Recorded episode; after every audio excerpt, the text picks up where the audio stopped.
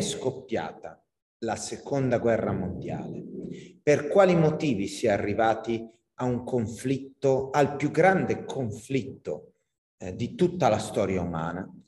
È quello che cercheremo di dire nelle prossime lezioni, capire i motivi che hanno portato le potenze europee e poi eh, il Giappone, gli Stati Uniti, fino a coinvolgere tutto il pianeta, a scontrarsi.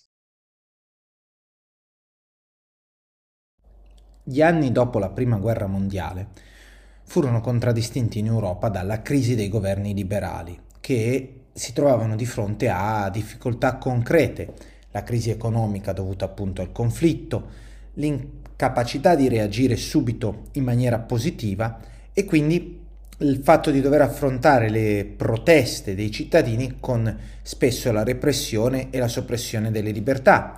E dal punto di vista economico l'indirizzo verso il dirigismo economico, quindi l'intervento dello Stato nell'economia.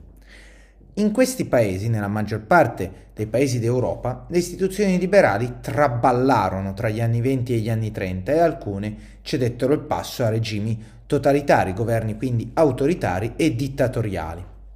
L'esempio, quello che divenne l'esempio per tutta l'Europa, fu il fascismo italiano, che venne visto da questi nuovi sistemi forti come il sistema più efficace per eh, andare contro il pericolo della rivoluzione comunista.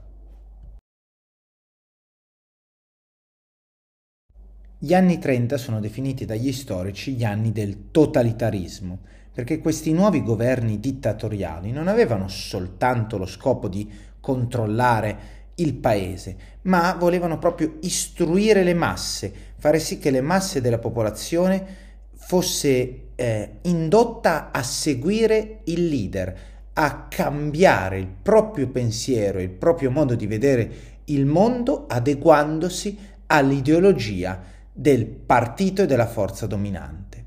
In Europa i tre principali paesi totalitari furono Italia, Germania e Unione Sovietica.